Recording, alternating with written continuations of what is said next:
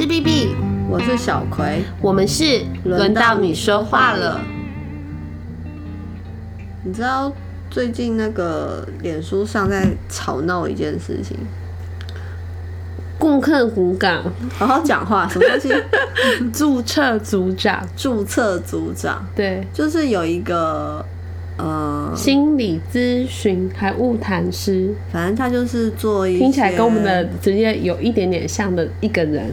对，就是他觉得他也在做一些心理工作，嗯，然后他发了一篇文，说说什么啊、说男性会性犯罪呢，是因为动物性；那女性的穿着是男性犯罪的触发点。所以像那个父亲啊，如果看到女儿出门，就会叮咛她说：“哎、晚上九点前回来哦，哎、衣服不要乱穿哦。”因为父亲最清楚男生的动物性是会受到时间跟衣着的启发。这是他的原文哦、嗯，所以他的意思是说，就是如果你长得像块肉，你被吃掉是合理的。合理啊，你就是肉啊，看起来很好吃，而且你还烹调的，我还要荣幸，就是哦哦，我摆盘很好。摆盘的非常让人家很好吃这样子。所以他的意思是说，保护自己的方式就是有多少包包多少，有多少穿多少，然后有多早回家 回家，就不要出门，不要出门啦。就是大家闺秀是大门不出二门不迈的。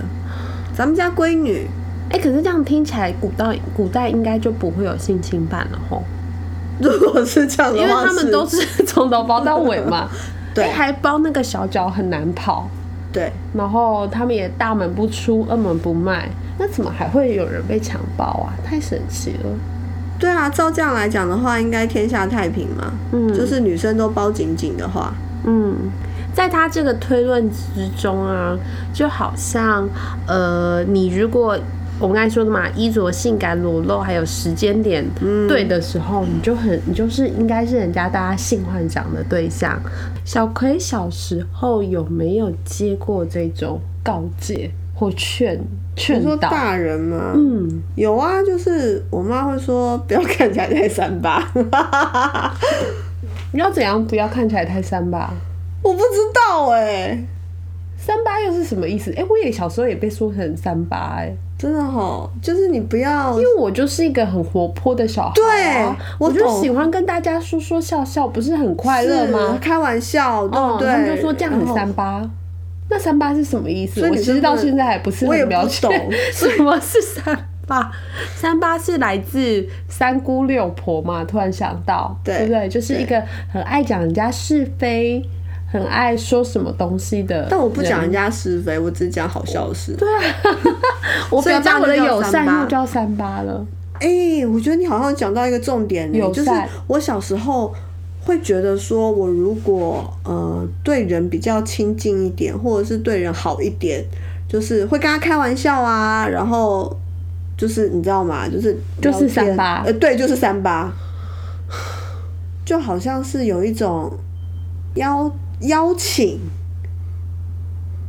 我到底邀请什么呢？其实我到现在也不是很我明白。我不过就是想邀请一个朋友，对吧？嗯嗯如果真的说我想邀请什么的话，我们想邀请一个朋友，对不对？对，嗯我自己在小时候被妈妈告诫的是衣着打扮，哦，你妈会叫你我妈会指着。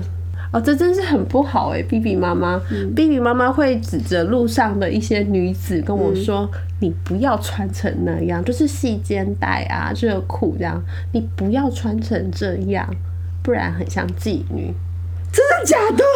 对不起，妈妈，妈妈不是故意的，妈妈不懂啦，这样。但是我觉得也不是说他们不懂，就是在他们的世界里面，就是你好像穿的越性感，就是就是你的性，你的身体就是可以被买，嗯，被买或被卖的这件事情应。该是说可以被物化，对对对对对，你就会是一不管那个个物化是买卖还是占领，啊，你就是一块肉。你没有就主体性，嗯嗯嗯你没有自由意志，这样子。嗯。我也不知道有没有主体性跟主自由意志，或者他们就觉得这个女的穿成这个样子，那你的主体性跟自由意志就是要被吃吧？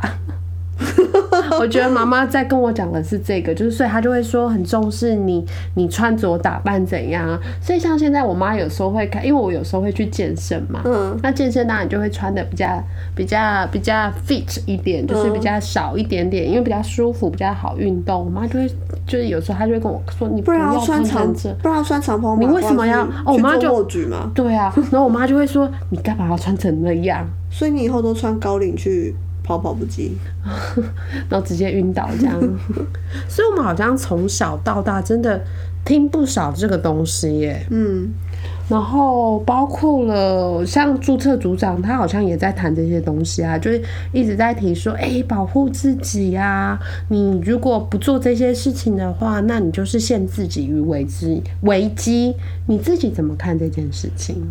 那个感觉就好像是，呃，我不管要，我不管呈现一个什么样子的状态，那都会有人投射我各种嘛，什么意思啊？就是不管我穿多穿少，对啊，不管我出现在哪里，不管我几点出现在哪里，就是人的性幻，就是如果说这件事情跟性幻想有关的话，性欲望有关的话，那你打开 Pornhub 你就知道嘛，对不对？什么样子都有。什么都有啊，啊你那个包全部的那个什么，那叫什么乳胶衣，哦也是对不对？排行对那个排行很前面吧，那个乳胶衣欸你这的。样讲也对哈，好像怎么样的打扮都会有一个它的 category，对啊。就是如果是如果是 porn 的话，它不呃就是如果是色情片的话，其实哪一个装扮好像都可以都是 keyword，都可以成为一个分搜索词关键字，对不对？比如说眼镜、嗯，或者是 套装，修女，对对对，就我呃，所以可是修女也穿很多啊，所以这好像跟穿多穿少到底有没有关系啊？或者是未亡人，好了好了，不是，我们现在等一下，人家打开这一集还以为我们在讨论 色情片有哪些 category，所以如果大家想要听，我们也是可以做一集啦。好，那之后再说之。后再说，之后再说，我们先归回正题。所以我想要讲的是，我觉得性暴力这件事情，它其实不是欲望，就是应该是说它不是性幻想。它跟性的距离其实没有那么近，更近的是暴力跟权力吧。对。所以这种性暴力，它本身的重点是在于暴力，对，是在于暴力，只是用性的形式展现，它就是用性去呃摧毁对方、欸，或者是控制对方，恐吓对方，让对方能够成为他心中想比较想要的位置。一个比较没有主体意识的，比较、就是他没有自己的思想，他只是一块一个物体这样子，嗯。其实，在比利时的时候，其实有个性侵受害者的嗯。衣物展，哦，嗯，他很就是有名，嗯，蛮有名的，在二零一八一月中的时候有展出这个展览。嗯。那他在那里就展示了许多性侵受害者在遭遭到攻击当下所穿的衣服，因为我们常常就会说啊，他被他被他被性侵了，通常很多人就会问先问他说你穿穿什什么？你在哪里？对不对对？几点？怎么这么晚还在外面跟谁呀、就好像会有这些问题会一直跑出来。嗯但是其实去看那个性侵呃受害者的衣服的这个博物馆的嗯时候，就会发现，嗯就是我们平常真的会穿的衣服、哎，嗯，而且其实很多性暴力这件事情，它其实是发生在熟人之间。对，所以我正想要讲下去，就是嗯那些人其实甚至很多的时候，他穿的是睡衣、睡裤，嗯。就是好呃，你说真的有有性暗示吗？真的，你想象力也要很有丰富，或是你的就是 turn turn you on 的那个点就是睡衣的话，那还真的有可能。那就变得，但就像我们刚刚讲的嘛，Pornhub 所有的关键字各式各样，那你到底要叫女生啊不要穿好了，对不对？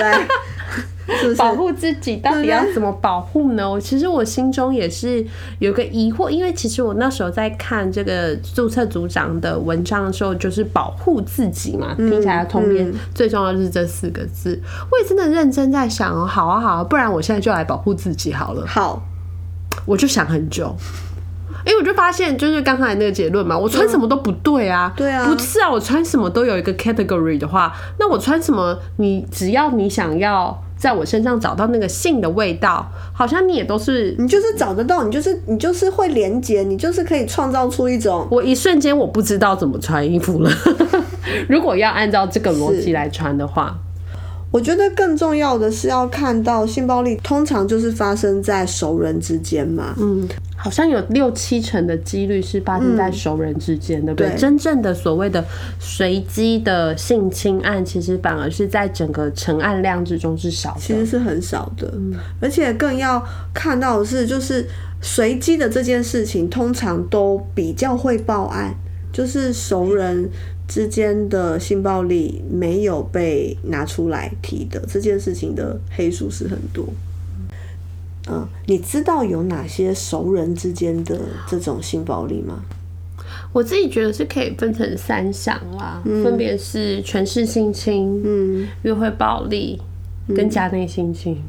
就是其实你说权权势性侵，就是有点像，比方说你老板，嗯，然后你教授你老师这样子，对，好像在骂人，你老师，对不起。就是像前几年很被讨论的那个林奕涵的案件嘛，嗯，还有前阵子那个林于仙嘛，是不是啊？你讲一下那个林于仙事件，就是之前那个卫生局的那个那个女生，林于仙是一个新北市卫生局的员工哈，他是突然在某一天深夜的时候就是坠楼身亡。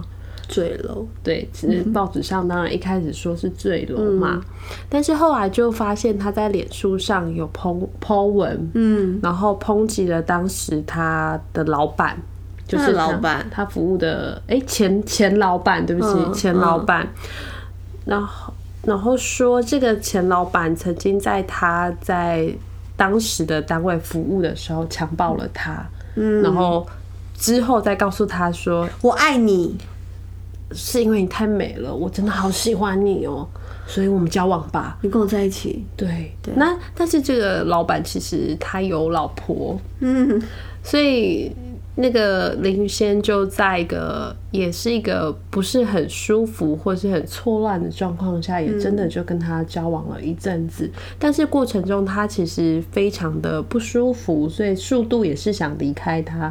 但每次想离开他的时候，他的前老板就会用尽各种方式哀求、恳求、威吓他回来。所以他那个错乱就是这这件事情到底是到底是他爱我还是他强暴我？然后我到底是爱他还是我恨他？我觉得他说不定说实在，哎、因为我们其实没有人能够知道这件事，这是很伤心。就是我们没有人能够再去跟于仙谈说你到底怎么看这件事情，你还好吗？没有人知道这个答案了。但是其实，在整件事情的新闻媒体或者是后述后续的司法陈述中，你会一直听到，那他干嘛跟他在一起？哦，就好像这件他真的强暴了他吗？那为什么他要跟他交往？那为什么他要在这里？所以后面的这一些说法就会模糊掉，他其实在那个关系里面，或者是那个那个伤害，就好像不存在一样。我一直会觉得想到啦，就是我们在做家庭暴力事件的时候，这件事也常常会出现，就是肢体上的暴力，所有人都看得到，嗯，但是情绪或者是关系上的那种威吓跟恐惧，其实是很难被证明，或者是很难告诉别人，我真的好害怕哦、嗯我真的不敢走。然后我真的离不开这件事，好像有时候你讲出来的话，别人就会听不懂。而且我觉得这个跟性的污名也有关系。如果我不跟他在一起的话，我就是被强暴的受害者。对，那但如果我跟他对但如果我跟他在一起的话，我可我可能就是只是做了一次爱而已，就是他就是比较爱我啦，比较霸道啦 比较 S 气 S 气的啦，哦霸道总裁，嗯，霸道老板，霸道老板，天哪、对所以其实我觉得这件事情它也会出现在约会暴力上，因为很多，尤其像很多年轻的，不管是男性还是女性，他们可能在呃初次约会嘛，或者是前几次约会的时候，就会在一种不是能够很表明自己的意愿下。他们会形容那是一种半推半就，但真的是要吗？我也不知道我有要还是不要，这好像是我常听到人家说的话，嗯，我不知道我要什么，但我就被做了。嗯，嗯，然后到后来，对方就会跟你讲说，我们在一起啊，不是吗？或者是我们是男女朋友啊，因为我们做爱了，这样嗯，或者是因为我们是男女朋友，所以发生这件事情做情，这件，你就你让我上这件事情哦是很合理的呀，对啊。所以其实我在，听这些话都觉得好不舒服哦，可恶！对啊，所以在关系里面，每一次的意愿都还是其实是很需要被尊重的。甚至是在婚姻中，嗯每一次，如果你想做爱，嗯，征得对方的同意跟愿意也是很重要的，不然其实它也是一种性侵。是啊，而且在婚姻里面，好像大家都会忽略这件事情，就是觉得伴侣义务，他有行房的义务，然后如果没有跟我做的话，我还可以告他。对嗯，但是其实，在那个状态之中，对方的需求还有他的状态也是需要注意的，否否则他也是一种家内家内性侵。哎，对啊，其实家内性侵也是性侵的很大一个案件的来源。而且它很多都常常会变成黑数。嗯，在家内性侵其实很难很难说出来，因为他可能要面对的是我会不会破坏家庭的和谐。对啊，你看男朋友顶多分手嘛。嗯，对啊，老公就离婚。对，啊，啊家人离婚也没那么容易嘿。说真的，啊家人怎？么分手？呃，对，如果他是我，爸，我分得了手吗？嗯，我我不认他 这样。可是当你不认你爸的时候，你妈会问你说：“你为什么不认你爸？你爸不是故意的。或者是说妈妈的男朋友做这件事情，那我该怎么办？”就是他好好像变成是一个牵一发而动全身的东西。嗯，然后再加上我们刚才说嘛，性这件事情本来就是有一个羞辱感，尤其你是被性侵的那个对象的时候，你很容易会呃觉得我自己好脏，嗯，脏已经很难讲了，然后现在还有一个不可说的禁忌，就是这个呃把我弄脏的人可能是我的家人、我的爸爸、我的继父、我的哥哥，或是我的这些我。都听过、哎，嗯，我我听过一个案例，是他很小的时候因为身体不好，然后他其实是家里爸爸比较宠的那一个女儿，然后他爸爸就说：“你身体不好，那就是为了要让你身体变好，然后呃，我们就呃偷偷爸爸偷偷进帮你进行一种治疗。”天啊，我这样讲都觉得有点难启齿那种感觉，你懂吗？就是爸爸帮你进行一种治疗，然后你不要跟妈妈讲，等你身体好了，我们给妈妈一个惊喜。然后他爸就从他八岁性侵到他十八岁，哇，然十年了。对。然后他进入青春期之后，他知道那是什么事情了，他也没跟他妈讲哎、那时候的说法是，他以为他妈知道，所以他其实觉得他妈默许了这件事情，对，然后，但其实他妈是不知道的。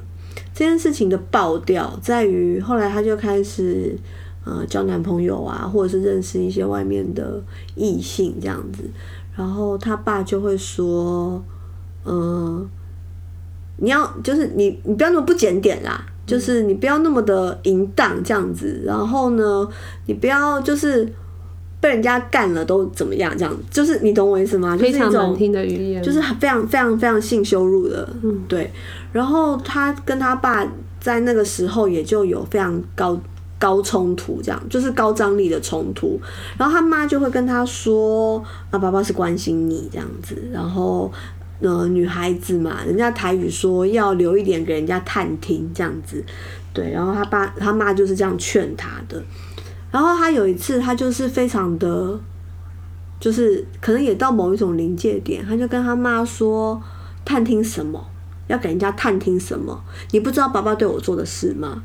然后这件事情才爆掉，他妈才知道说，原来他的先生性侵了自己的女儿，从八岁到十八岁。然后那一天他们母女俩就抱头痛哭，就非常的哦，你以为就是哦妈妈要出这一口气，对，因为他妈那时候跟他讲说，因为他两个人都哭累了，然后他很累，然后他妈就说你先休息，妈妈会处理这件事。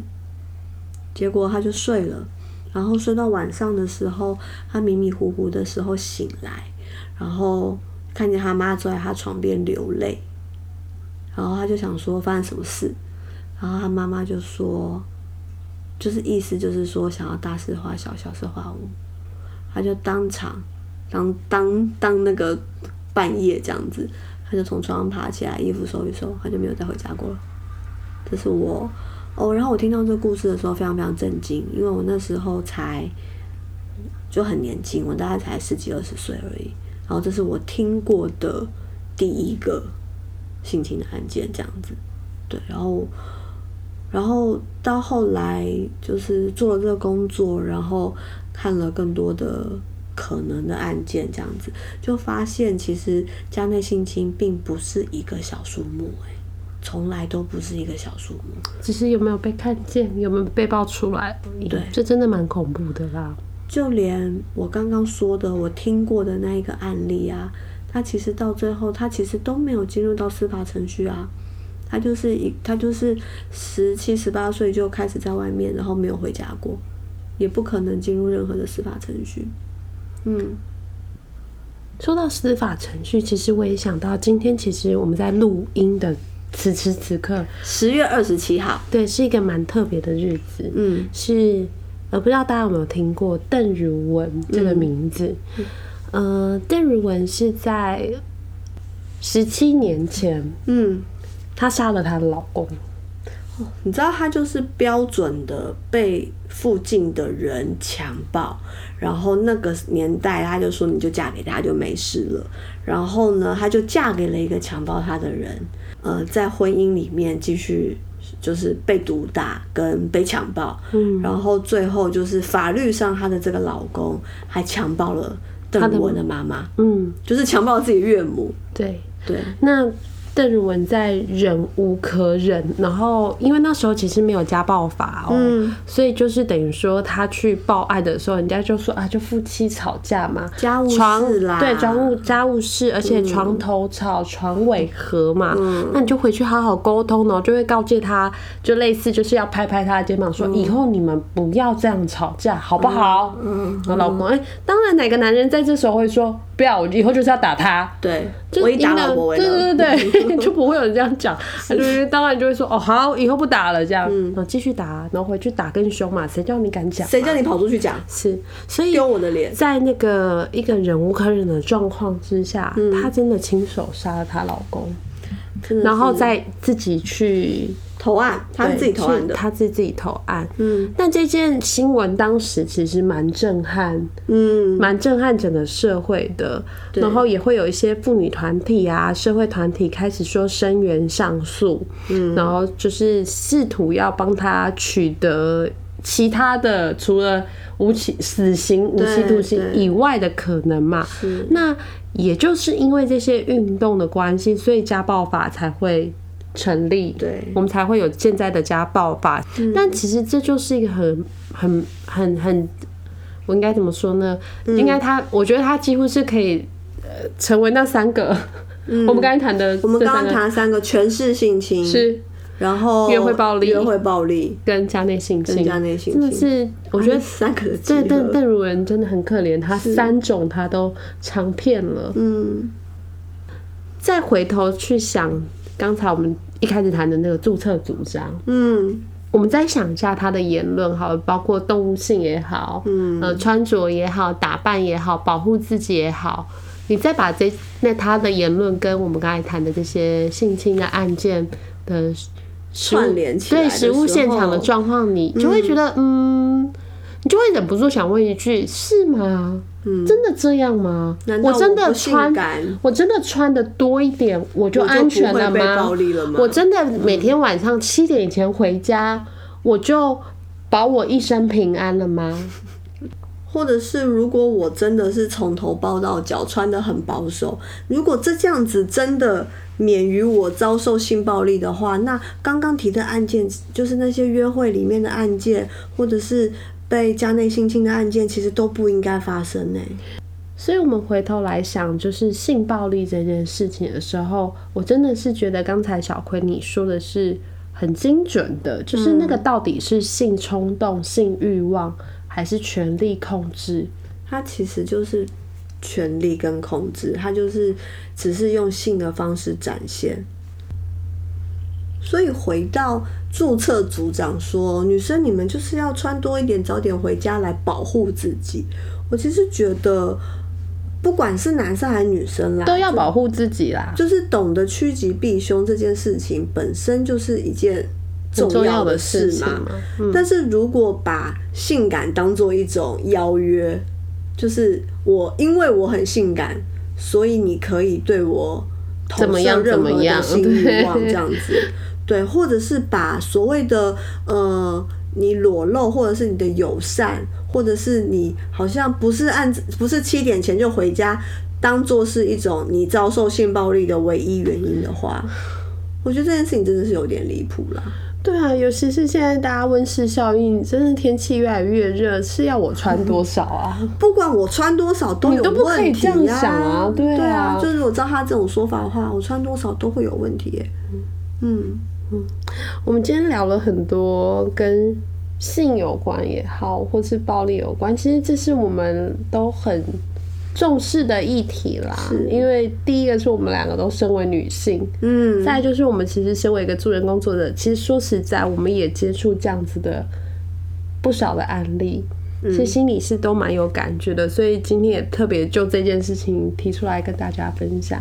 如果你对这件事情你也有你的看法，或是你的想法，或是一些呃关于你的故事想要跟我们分享的话，欢迎你到我们的 FB 或我们的 IG 来跟我们说。然后也可以在 Apple Podcast 上面给我们五颗星。谢谢你。我们是轮到你说话了，下次见，拜拜。平安。